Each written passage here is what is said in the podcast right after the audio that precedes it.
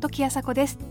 三井ホームプレゼンツキュレーターズマイスタイルユアスタイル。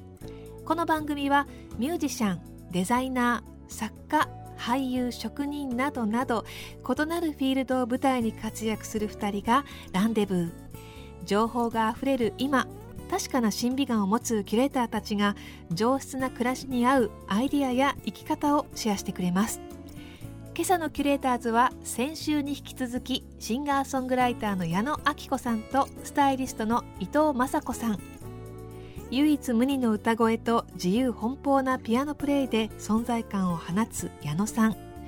一方お料理や雑貨周りのスタイリストとして活躍しそのライフスタイルが多くの支持を集めている伊藤さん。確固たるスタイルの持ち主であるお二人ですが自分らしい表現はどのように作られていったのでしょうか。お二人が生み出すアイディアの源にも迫っていきます。三井ホームプレゼンツキュレーターズマイスタイルユアスタイル。この番組はオーダーメイドの喜び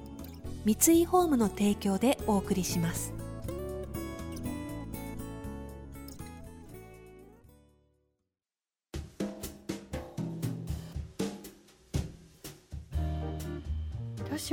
ともと料理のスタイリストなので、うん、料理を作ることが仕事というよりは、うん、その料理を作る人を盛り立てるというかそのこの料理にはこのお皿が合うんじゃないかとか、うん、スタイリストってその場の景色を作る人っていう感じがして、なのでそうだから自分では何も作らないのにあるものでコーディネートして、その自分ぽさを出すって言ったらちょっと大げさなんですけど、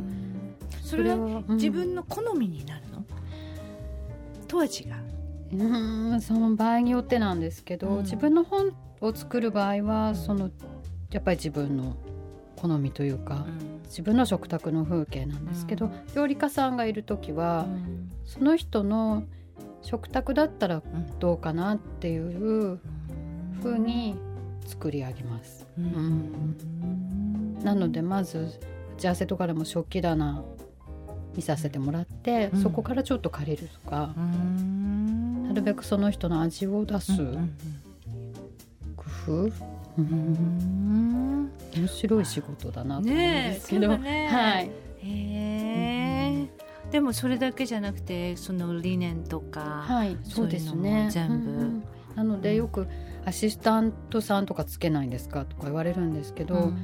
例えば白いテーブルクロスじゃあ私の金借りてきてっていう時がもし出てきてしまったら、うん。その質感はその人には選べないというか。なので結局自分が全部、ね、そうですね。その同じ理念でも一回洗って水を通してくたっとした方がいいのかそれともプレスした方がいいのかとかそうすごくすごく。すごく違うなんですよそうなんですよね。ちょっときなりがかったものかとか、真っ白がいいのかとか、まあ見たらあんまり分かんないのかもしれないんですけれども、うん、それが、まあ、こだわりといえばこだわりですかね。そうするとお家には、自分の気に入ったものだけですか？はい。なそうか。私もあの自分の例えばシーツとか、はい、気に入ったものっていうのはもう何年も何年も使ってて、うん、それでもう真ん中のところとか明らかにもう薄くなってるみたいな。そういうんでも気に入ってるからまあいいやっていうんで、はい、でじゃあお客さんが泊まりに来た時に何出すかっていうと、結構どうでもいいものとかさ ちょっとポリエステルが入ってて要するに一泊したらもうね、はい、だからすぐお洗濯じゃない、出した時には乾いてるぐらいのものをこう出したりとかし、まあ、そういうふうにしてたんですね。はい、だけれどもだんだんいや本当に好きなものだけがあれば、本当はいいんじゃないかっていうふうに。シーツとか、はい、そのまあそのくたんくたんのもいいですけれどもちょっと勢いで買ったこのすごい派手な柄とかそれから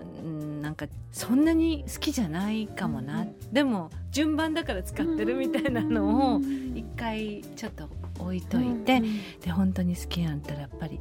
あの洗いざらしのリネン柔らかいリネンのねれとかそういうのを使うようにすると幸せなの。ね そう。最近気がつきました。キュレーターズ。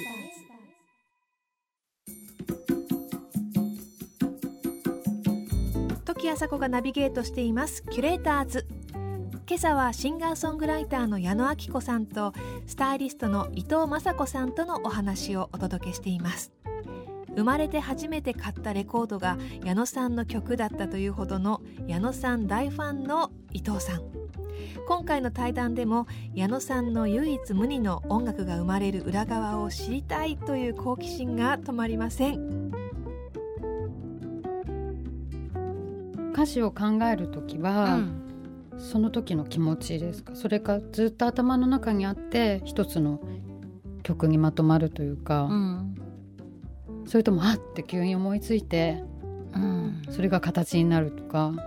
あの曲によりますし、うん、それそれぞれ違うかなと思いますけど。その時々で。やっぱり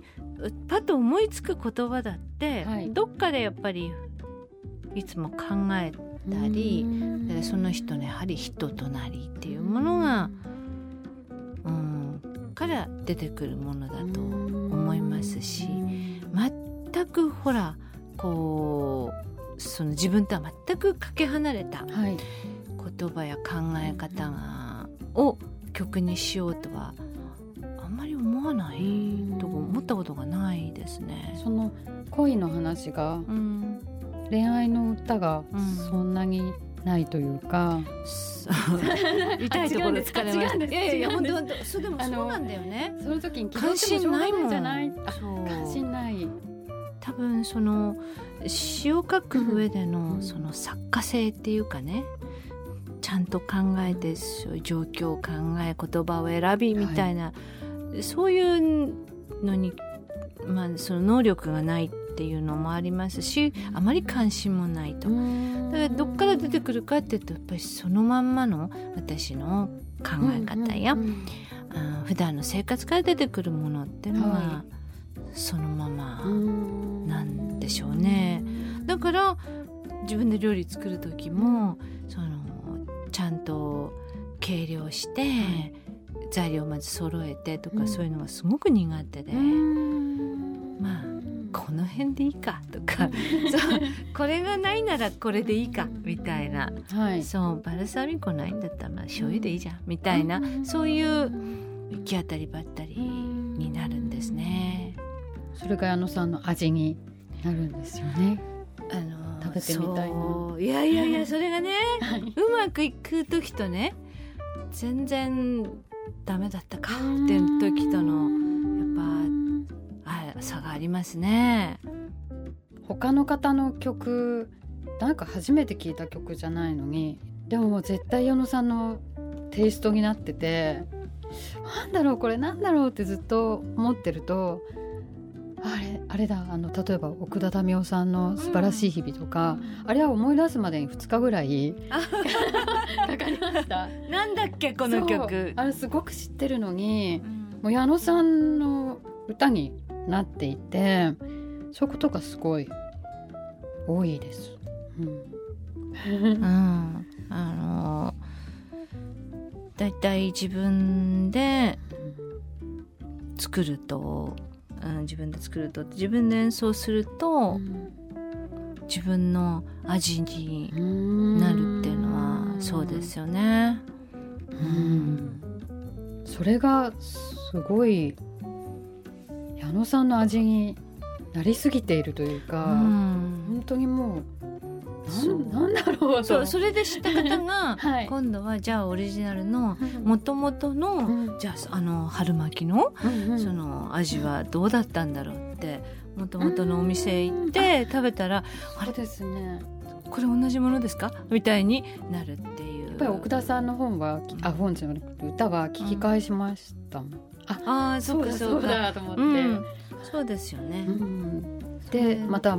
戻ったり、うん、行ったり来たりしてすごく面白い一つの歌なのに、うん、こんなに違うんだと思って面白かった記憶があります。あのその歌の、はい、どこが一番こう言いたいことかとか、はい、私はここだと思うっていうのが。まあ、文章とかありますよね。その例えば小説を読んでいてそれで一番自分にとってこう心に触れた点っていうのは、はい、えー、それぞれ皆さん違うわけで。だからそれと同じように私は「えー、素晴らしい日々」っていう奥田民生さんの、はい、いい曲があって、うん、それで私はあの点あの曲の中のここが歌いたいと思う、はい、もしかしたら奥田さんは違うかもしれない、うん、作った本人はね。でもそれはそれでいいと思うのよ。うんうんうん、そういうあの話とかはされますか？いやびっくりしたよとかそういうこういうふうに歌歌われたのかとか、うん、さんとは、はい、話はしますけど素晴らしい日々に関してはね、はい、同じだったんですね。作者と同じ点をそうでここだと私は思うんだけど、はい、って言ったら「ああそうっすよ」って言うからね。よかった。それはそれでよかったなと。はい、でも違ってもまたいいというか。そうそうそう、うん、キュレーターズ。時あさこがナビゲートしてきました。三井ホームプレゼンツ。キュレーターズ。マイスタイル。ユアスタイル。今朝のキュレーターズはシンガーソングライターの矢野明子さんとスタイリストの伊藤雅子さんとのお話をお届けしました。今日は、えー、ご自分のスタイルご自分の味とはというお話に、え、なりました。皆さんの味とはどんな味でしょうか、え、私も自分について考えてみましたけれども、え最近は結構あの歌詞を書くときに具体的な架空のキャラクターを設定してから書いていることが多いですね。その人物は実際の友達だったりドキュメンタリーを見ていて心に残った人だったりするんですけれどもとにかく誰かの生き方を見て言葉にできないモヤモヤしたものが心に溜まってそれを合わせて実体化、えー、させたキャラみたいな、えー、そういう、まあ、誰かへのお手紙みたいな感じで書いていたりします。さあ矢野明子さんは11月29日に7年ぶりのソロ弾き語りアルバム「ソフトランディング」を発売されます。